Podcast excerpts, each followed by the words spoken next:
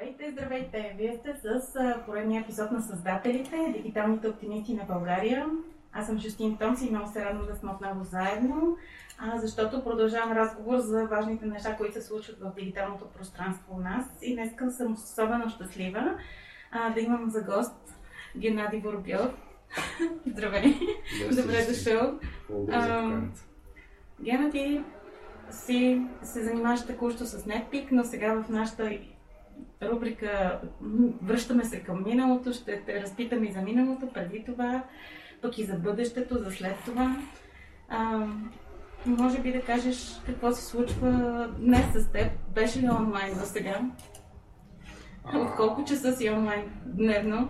А, Или... По принцип, след като стана, а, колко часа ви обикновено почти през цялото време. Стига да не съм се пребрал в нас вече и където трябва да отдам внимание на семейството и децата. Mm-hmm. Така че, в смисъл, колкото съм си буден, естеството на нашата работа е така, че трябва да си онлайн, за да бъдеш на фокус с това какво, да бъдеш на фокус с пулса на агенцията, на екипите и на проектите и съответно на агенците. А, и да си в час с външната обстановка, какво се случва. Мисъл да си някакси в час с да използваш някакви новини за нюзджекинг и така нататък. Добре, ние обикновено започваме разговор с това как ти за първи път, кога и как беше в интернет за първи път. Имаш ли някакви спомени? Да, това беше някъде края на 90-те и аз бях голям фен на The Prodigy.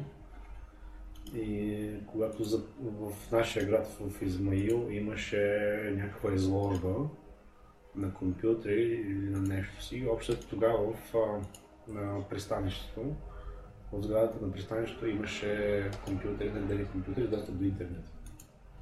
И аз нито съм сядал зад компютърно тогава, нито съм използвал интернет.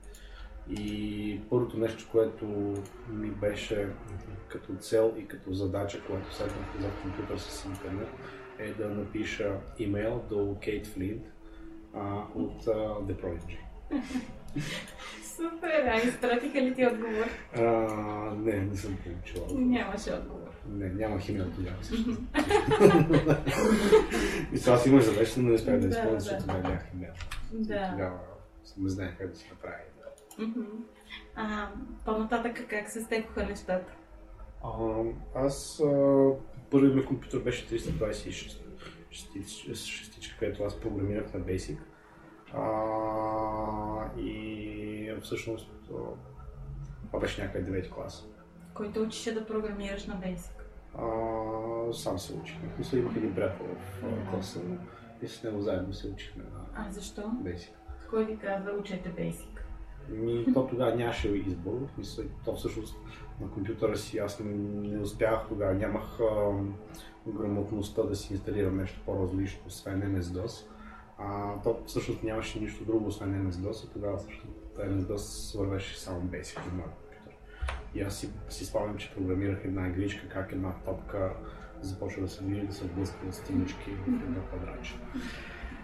Това беше една от първите една от първите задачки, която решава. Победи. Добре. А после как това се превърна в професия за теб? Ами аз първи ми компютър беше едва когато бях първи или втори курс в университета. Тоест това е някъде 2003-2004 година. В студентското общежитие в Шумен, където имахме интернет с 4 килобайта в секунда скорост и тогава всъщност аз започнах да се занимавам. Всъщност тогава започнах да навлизам в интернет. Станах а, един от а, пазители на ключа на една най-голяма онлайн библиотека на механика математическия факултет на МГУ Москва. Аз тогава се включих в тази общност доброволци. Това е нещо като примерно Википедия, нали, mm-hmm научните среди, основано в Москва, основано в стените на МГУ на, в механико-математическия факултет. След това аз започнах всъщност конкретно с дигиталния маркетинг започнах да се занимавам 2007-2008 години, когато започнах първата си работа в туристическа агенция като а, Booking Manager и започнах да отговарям за сайта. Аз започнах да отговарям за контент менеджмент на сайта. След това аз а, ръководих проекта за надигане на онлайн букинг система в рамките на сайта на туристическата агенция. Правихме го някъде година и половина или две, заедно с шефа ми, мисля, той беше а, product owner аз помагах за това. И за две години ние вдигнахме тази система, и година и половина. И тя работеше, но нямаше резервации. Тоест имаше система, нямаше някой, който да я ползва. Или... Да, смисъл нямаше потребители в сайта. Mm-hmm. Там стигна до задачата, че на нас не трябва потребители, започна да се интересувам от SEO. понеже знам руски, разбира се, почна да гледам в а, рускоязични ресурси какво имаше. По това време, това беше 2008-2009 година, по това време вече SEO бранша започна да се развива доста и SEO индустрията а, в България междувременно Оги вече беше правил, вече 2009 вече беше в разгара си, когато имахме а, един уникален форум webmasterbg.org, където си коментирахме SEO неща, Оги, Мартоп, а, Христов, а, Алекс Бикс, а, а, Драго Кузмов, а, който ми беше може би мой учител в SEO-то тогава. И започна да оптимизирам сайта на агенцията и за една година, примерно, ние навъртяхме, генерирахме около 100 000 евро ревеню, примерно, от резервации, mm-hmm. което беше вау, вау да. да става. Страхотно. А как става после магията с Netpeak? А, магията с Netpeak, тя има доста дълга история. 2009 всъщност аз напускам фирмата, а, защото от една страна нещо не е много красиво постъпиха с мен. И второ, аз разбрах, че мога да правя SEO за други. Мога да правя сайтове, мога да правя SEO. Тогава се запознах с Ники Галинов, мой сегашен колега и приятел и тим лид на SEO екипа. И с него правихме сайтове и ги класирахме. 2010 година разбрахме, че можем да го предлагаме като услуга официално като агенция. Аз регистрирах LOD 2010 година, вдигнах сайт optimization.bg и започнах да го предлагам като услуга. И всъщност някъде 6 или 9, 9 юни 2010 година е рождена дата на Optimization BG. И ние за 2-3 години пораснахме доста като технологии, като SEO агенции. Бяхме така, с една от челните SEO агенции на пазара, като брой проекти и а, резултати. Междувременно ние започнахме да ходим на един а, а, курс за SEO, SEO курс в Москва. Мисля, ние го карахме на тип вебинар. А, изкарахме курса, който беше много хард. Мисля, много хард, много хард. Мисля, имахме занятия всеки ден. След, всеки, след всеки, всяко занятие домашно, то домашно, със сериозно домашно.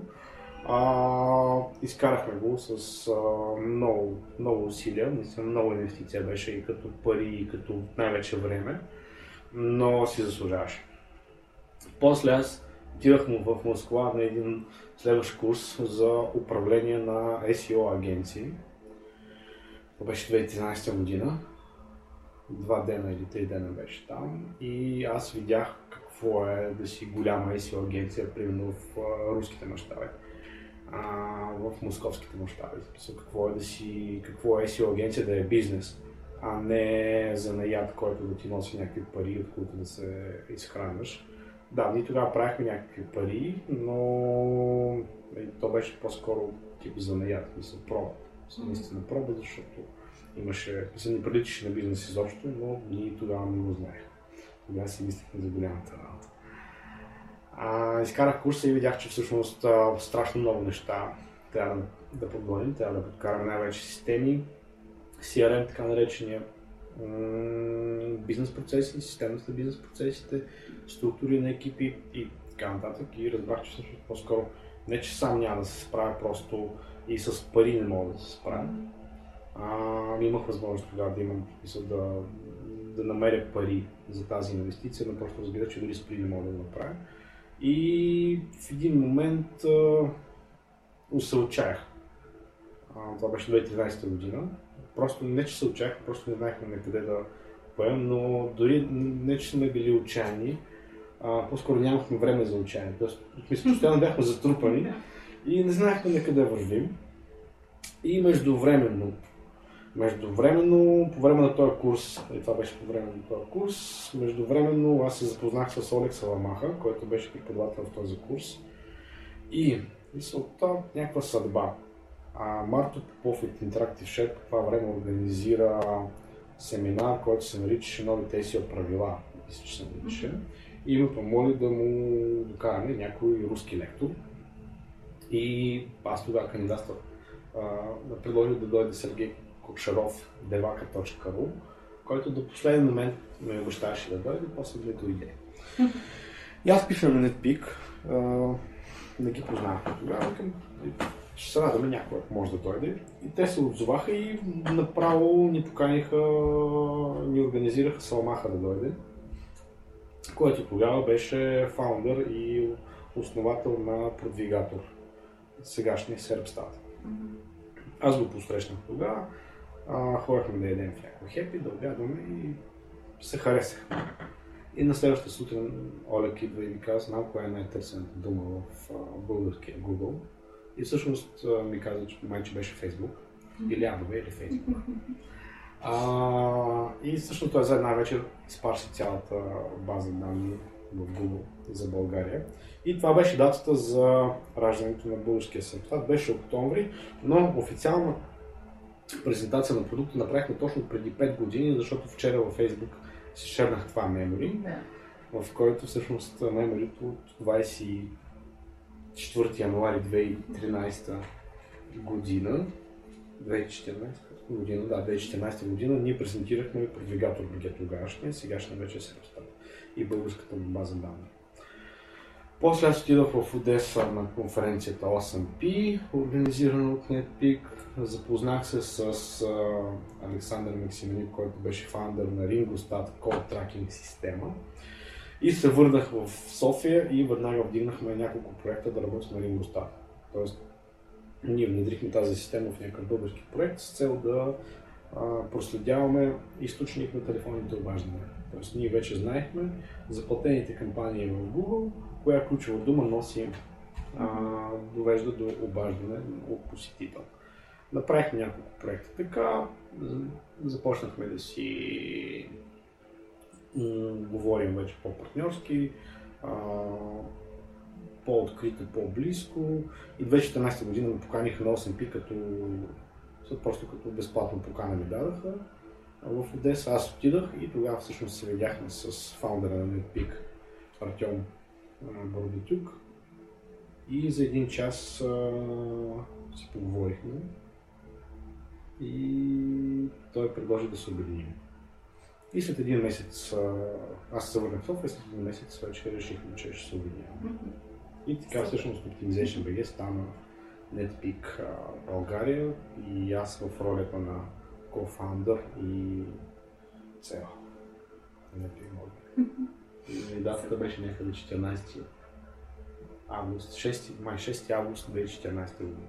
С датата, когато сме подписали така наречено джентлменско споразумение. Да, споразумението за начало. Добре, страхотно. Какво се промени след това? 2014 до 2019 вече? Как се случват нещата? После ще навлезем вече и в дебрите на оптимизацията конкретно, но сега да го видим от бизнес перспективата, защото част от нашите задачи в създателите е да насърчаваме хората, че могат да правят неща в веб, да правят диджитал проекти, да стартират ти разказа толкова хубаво за твоя път до тук и после как се случиха нещата. Вече са доста повече хора, доста по-структуриран процес. Да, в агенцията първите две години беше много сложно, защото ние трябваше да минем на релсите на, на системни релси. Mm-hmm. А, от състава, с който ние се обединихме в NetPeak България, ние тогава се обединихме, бяхме 4-5 човека, а остана само един а, отпаднаха хора, които не бяха екипни играчи, които не разделяха идеите и мисиите на NetPeak, които ние приехме. защото напълно съответстваха на нашите. И, и мързланците. So, yeah. Те също отпаднаха много бързо. Системата всъщност ги елиминира, защото например до сега, какъвто човек и да не е, да, в момента човек минава през подбор, сериозен подбор. Много сложно да намерим някъде един човек, който да не, ни подхожда. Но дори да се случи това, системата просто не му позволява да се скатава, да не прави това, за което ние сме се разбрали, за което той се е ангажирал да прави. качвахме се на релсите на системност на NetPeak. Тоест, това е бизнес процеси, това са бизнес процеси вътрешно а, в производството. Тоест, как се прави един SEO аудит. Има си стандартизирана процедура вече, по която се минава. А, какво се случва след SEO аудита? Има списък за задачи за втори месец, за трети месец, за четвърти месец, за пети. Това, на това трябва да се обучат а, хората, екипите, за да могат да следват тези инструкции, за да, да сматат системата. По същия начин и в рекламния отдел. чеклисти за Google AdWords, чеклисти за Facebook и така нататък. Тоест, две години ние се качахме на релсите, превеждахме системата, защото системата не беше готова за това обединение. Въпреки това, т.е. и в момента системата е полуруско-английска, българска. Е, българска много малко има. Всъщност в един момент стигнахме до извода, че при едни такива подобни обединения по-добре да си го преведеш всичко на английски. В България хората се справят много добре с английски язик, така че по никакъв начин не се. И наехме си един преводач, в, сложихме го в украинския офис, който по цял ден, една година, превеждаше само регламенти, вътрешния правилник, така наречена конституция на NetPeak, която има а, абсолютно всички правила, правила и регламенти. Този човек цяла година фул тайм се занимаваше с преводи. А аз се занимавах с адаптация на системата и съответно развитието на, на компанията, на екипа на агенцията. И така две години, това е към 2016-та, ние вече стъпахме на крака показахме някакви ръстове, излязахме. То винаги сме били на плюс, може би за през тези две, първите две години, може би имаш един или два месеца, в които сме били на минус. Операционен минус. А, но тогава сме не е имало месеци, в които сме били на минус, винаги сме били на плюс. Което е също показателно и за мен, като тръгваме да сравняваме какво се случва и как какъв е резултата. 2016 правиме 2015 се договаряме с СОГИ да ни даде ACO конференцията, а, да я организираме ние. Ние с удоволствие приехме предизвикателството. ОГИ и Клоци, Васко Тошков, двамата държаха правата на това нещо. Всъщност предадаха ни и така, ляшката. ето ви заповядайте. Нямаше поход, нотариус, да. доход, договори и така нататък. А, поехме 2016 направихме първата конференция, ребрандирахме я. Защо я ребрандирахме? Защото ASIO конференцията отдавна вече не беше само за ASIO. Да, да. От една страна. От друга страна, в NetPeak вече имаше екип, който, се, а, който работи, а, прави ивенти под подобен формат с бранд онлайн адвертайзинг конференция. 2016 първата в Интерес център, 2017 втората в Интерес център и 2018 третата този път в София и. И сега предстои четвърта да се прави. За нея като, да. или да, като наближи, или като имат повод, ще кажеш, за да разкажем все пак и да анонсираме когато. Май няма да правим тази година, защото есента е много сложно. О, да, има избори. Не заради това, смисъл заради Q4. О, да. Заради Q4 да, в ритейла, да. който е най-силен. Да, да. И заради това, че ако го правиш октомври, имаш най-много три седмици а, хората, след като се върнат от отпуски, mm-hmm. след лятото. Не, много добре. Да. Знаем го това. Знаем. да, да. Беше зор тази година. Да, да. Проведе повече къде. Добре.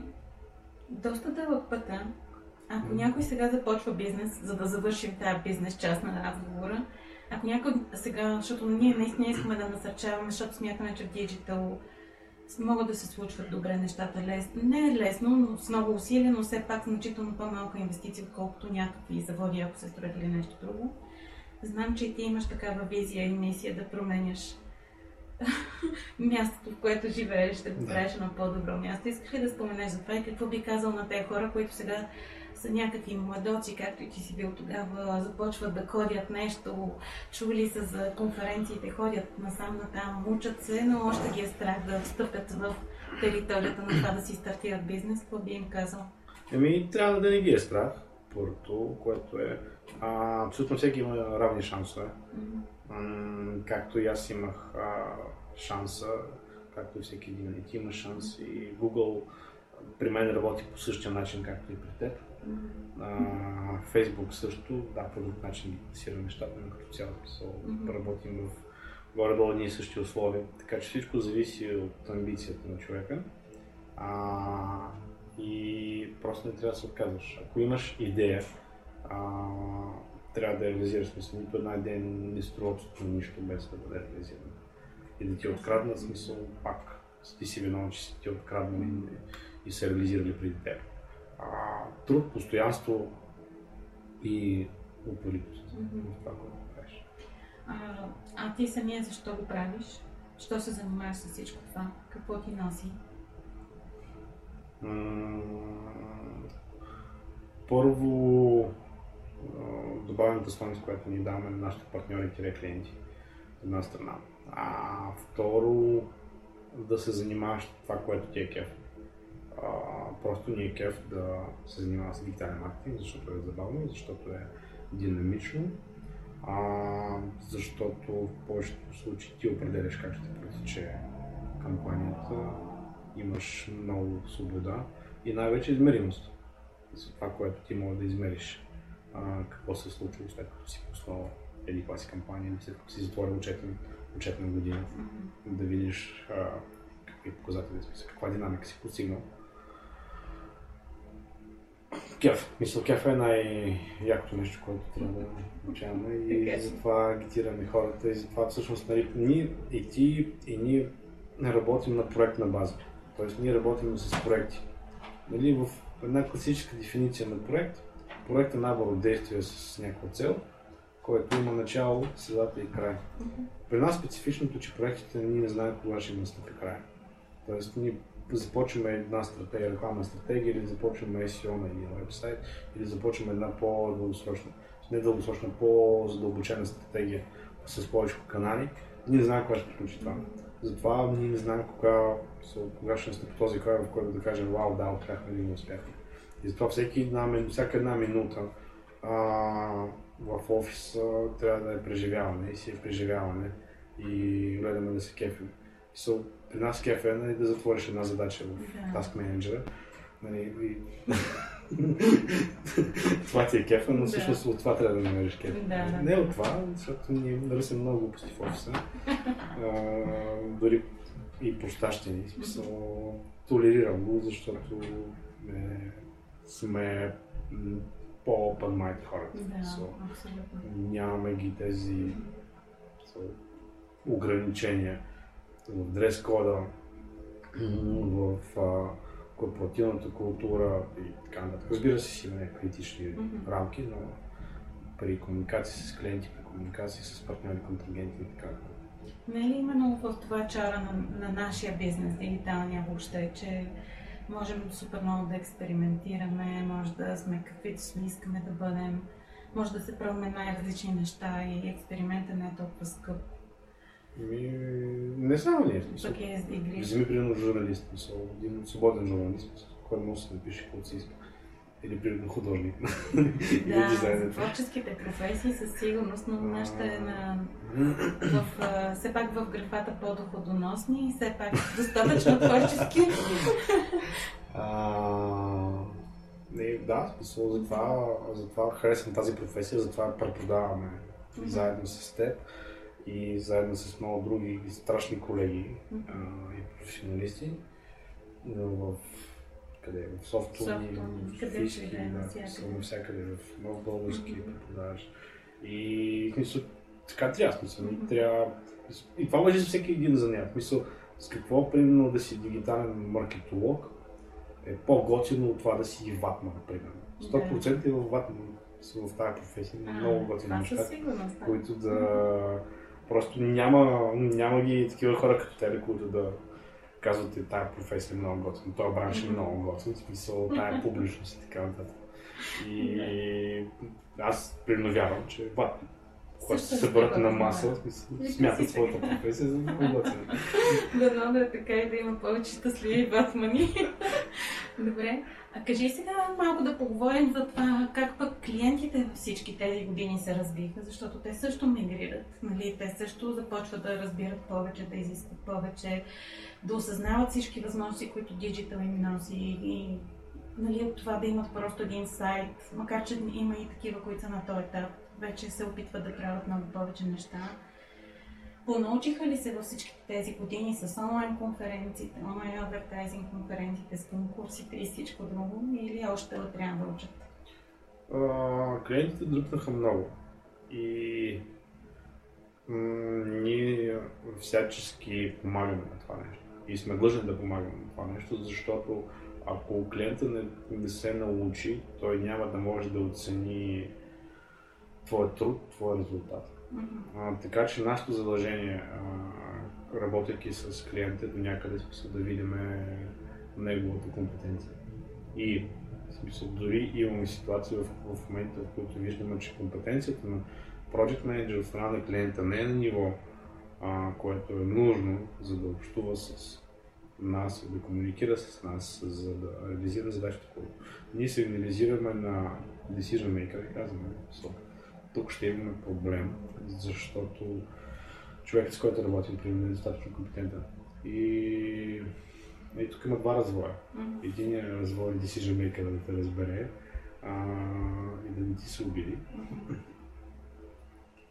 И другия вариант да не те разбере да се обиди да прекратите отношения. Mm-hmm. Имали сме и всякакви такива mm-hmm. ситуации. така че Клиентите се развиват, да. Защо? Защото пазара го изисква. Пазара се развива, да. Примерно, виж, в софтуни колко дигитални маркетолога се създават на година. Създават на година. Поне хиляда. Да. So, и, и друг е въпросът за качеството, да, да. в такъв смисъл, всеки според възможностите си. Но това определено развива пазара. Конференции, а, нашата, на колегите, в Пловдив колегите правят Digital в Пловдив, и Конгрес, на Иво или в презентинг обучение. Всичко това, разбира се, а, трябва да го има и при всички положения допринася за развитието на пазара.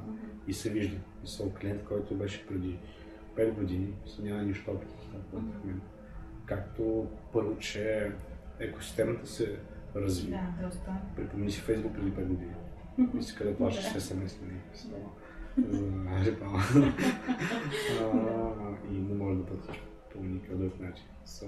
Това разбира се също допринася да развива, променя начинът по който клиентите трябва да реагират и съответно да бъдат в час.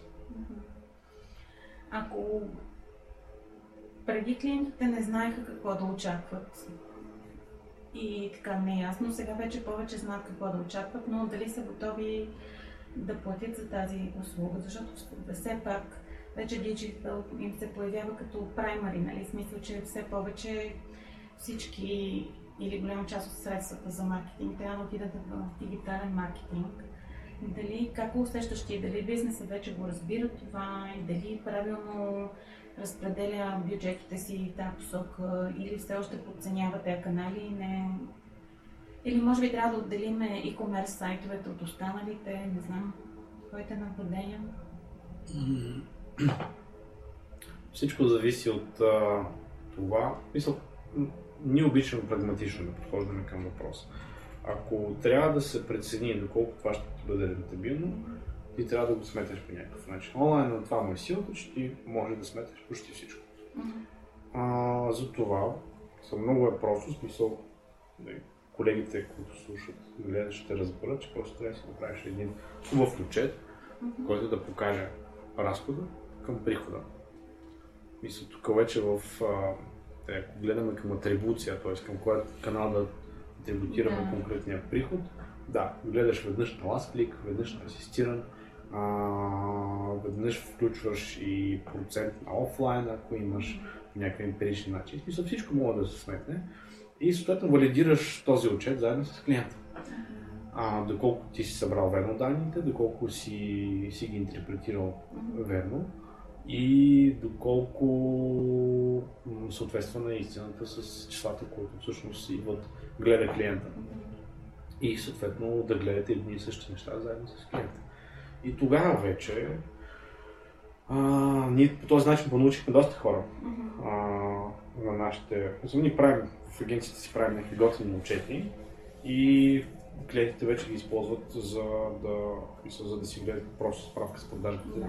на месечна основа. И така смисъл, начин е много прегнатлив, просто да, да се опиташ да сметнеш всичко. Да, ще се появят винаги мнения, че не можеш да сметнеш, ако имаш ти реклама. Значи, ако имаш ти реклама, смисъл, ние говорим за бизнес от друг, да, по-различен калибър. Разбира се, да. И там вече хората не са глупави, със сигурност могат да ги сметнат тия неща. Нали, в повечето случаи. Добре.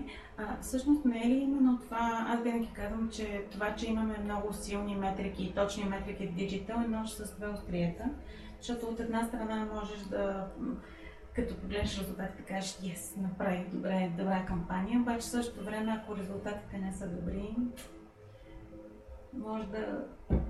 И... Ако... Еми... Това не е нужда да е устрията си, така трябва да бъде. Така трябва да бъде, разбира се, но хората не винаги са готови да, еми, да приемат, че не се справят. Еми, това е проблем на хората. Да. Трябва, ако си фейл, трябва да си признаеш, си фейл. Да. Ти или си казал А, или не си казал А. а и ако си фейл, просто анализираш защо си фейл. Дали в екзекюшена беше проблема, дали в деливерито беше проблема дали е нещо външно, конкурент. Зависи, но като цяло смисъл. Ние сме абсолютно навсякъде пускаме отчети, където които ние си харесваме и с които дават е, айде да не кажа смисъл, ясна представа, но ти дават ориентир, вектор, в смисъл как се движиш ти трябва да вървим към края на нашия разговор и все пак нали, не се иска още малко да поговорим за село, защото всички знаят, че ти си така от най-най-най знаещите тази област и може би много хора ни слушат и гледат в момента и казват, няма ли да издаде някоя тайна, някоя тънкост? Какво би казал в това отношение? Ще издадеш ли някоя тайна, нещо, което човек задължително още сега трябва да направи за сайта си, да се индексира по-добре? Къде е там няма да те питам за разковничето или някаква магия, нещо, което е универсално и ако може да дадеш като съвет. Да, so, аз а, от тези опис, аз нали, не съм много а, релевантен към този въпрос, за съжаление вече, а, защото вече не се занимавам толкова оперативно с а, SEO. Се по-задълбочавам вече в рекламата, защото започвам да показва един сериозен дял от към а, интерес, приход и резултат съответно. В SEO това, което генерално виждаме, е нищо не се е променило. Тоест, е, както си беше, както си, както си беше инертно три фактора. Технически, контент и външни.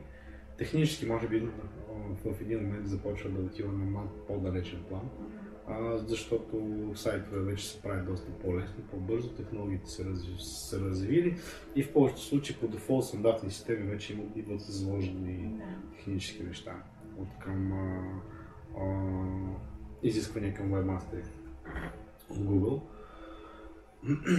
Контент е нещо, което набира популярност. Започва отново т.е. повече контент, появиха се различни формати, featured snippets, в а, резултатите от търсене, които най-вероятно ще навлезете в България. Voice Search, който обикновено пак опира до а, обема на контента, който пишеш, така че контент е важен. т.е. това, което по-хай level контент. по какъв начин са имаме доста видеа, качени в YouTube и от, в нашия канал и от нашите колеги, като цяло смисъл технологии, техники, как да пишеш контент, въз основа на анализа на ключовите думи, семантичното ядро. структура на вебсайта също е окей, okay. мисля стандартно упражнение. И в момента набира популярност, разбира се, PBN, Public Block Network. И правят Block Network, това, това са си за тези, които са били по назад във времето, смисъл са, са познати като сателити. Да. Сателитни сайтове, в момента пак набират популярност. Нищо много. Това сме го правили преди 7-8 години. Да. Купувахме линкове пак, след пак линкове. Смисъл, ти просто не купуваш линкове, сам си правиш сайтове, да. които си ликваш това. Малко по-различно, но да, да, нищо да, да, Добре. Ние това говорим за външните пазари, за български пазар сайтовете не са толкова много, което е хубаво, т.е. конкуренцията не е толкова силна и можеш да го направиш А с технически неща, с контент и с малко линкове. Или съответно да вземеш малко повече линкове и да работиш с малко повече линкове. Все повече сила дава и бранда, а, силата на бранда. Също така. Тоест Google се помолучи вече и знае колко ти е, колко ти е голям бранда. И това също е фактор. Което е хубаво, че минаваме е... като цяло в друга фаза, според мен, през това. Да, примерно ако сега си говоря с някакви големи брандове и те примерно си мигрират към нов домен или същ, същия бранд, просто различно разширение или миграция на сайта. Хубавото, че Google, това, че Google разбира големината на бранда е в това, че а, ти можеш да мигрираш към някаква друга платформа и в тези ситуации технически фактори идва с по-ниска сила. Тоест бранда м- с а, силата на бранд сигналите, на бранд факторите а, а, намаляват силата на техническите неща. Тоест ти можеш да а, пропуснеш техническата част, ако си голям бранд. Добре, съвсем в края, а, как си представяш, че ще бъде тази година за теб? За Netflix, за дигиталния бранш като цяло, защото сме все още в началото на годината? А, ние а, пораснахме заедно с нашите клиенти за български пазар. А, заедно с нашите клиенти и партньори, в смисъл ние обичаме да ги наричаме клиенти, заедно с нашите партньори а, се научихме да продаваме системно, продаваме повече, да гледаме customer success и вече сме готови с повечето от тях да излизаме на Румъния, Гърция, да. което е стандартно най Крайно време беше. Крайно време, добре. И какво ще пожелаеш на нас, на създателите на този подкаст, на блога ни, на проекта точно край ще се самери в една книга. Ще издадем, за да проследим историята на какво се случва в дигиталния бранш а, на подкаста да има повече гости. Да. Повече слушатели, които в последствие да се превърнат в гости. Да, това е И повече а, сбирки неформални, в които да се срещнем с бранша. Супер. Много ти благодаря за това гостуване и успешна година. Благодаря на всички, които бяхме заедно, които ни гледахте, които ни слушате. Знаете, ние сме създателите. Можете да ни слушате синхронно всеки вторник и четвъртък от 16 до 17 часа по Радио Vox и разбира се, асинхронно през цялото време във всичките дигитални възможни канали, като където и да потърсите, ще ни намерите, създателите, The Creators. Благодаря ви, че сме заедно. Можете да научите повече за проекта ни на сайта ни на creators.bg и бъдете всеки, всяка седмица с нас с някакви нов гости епизод. Чао от мен!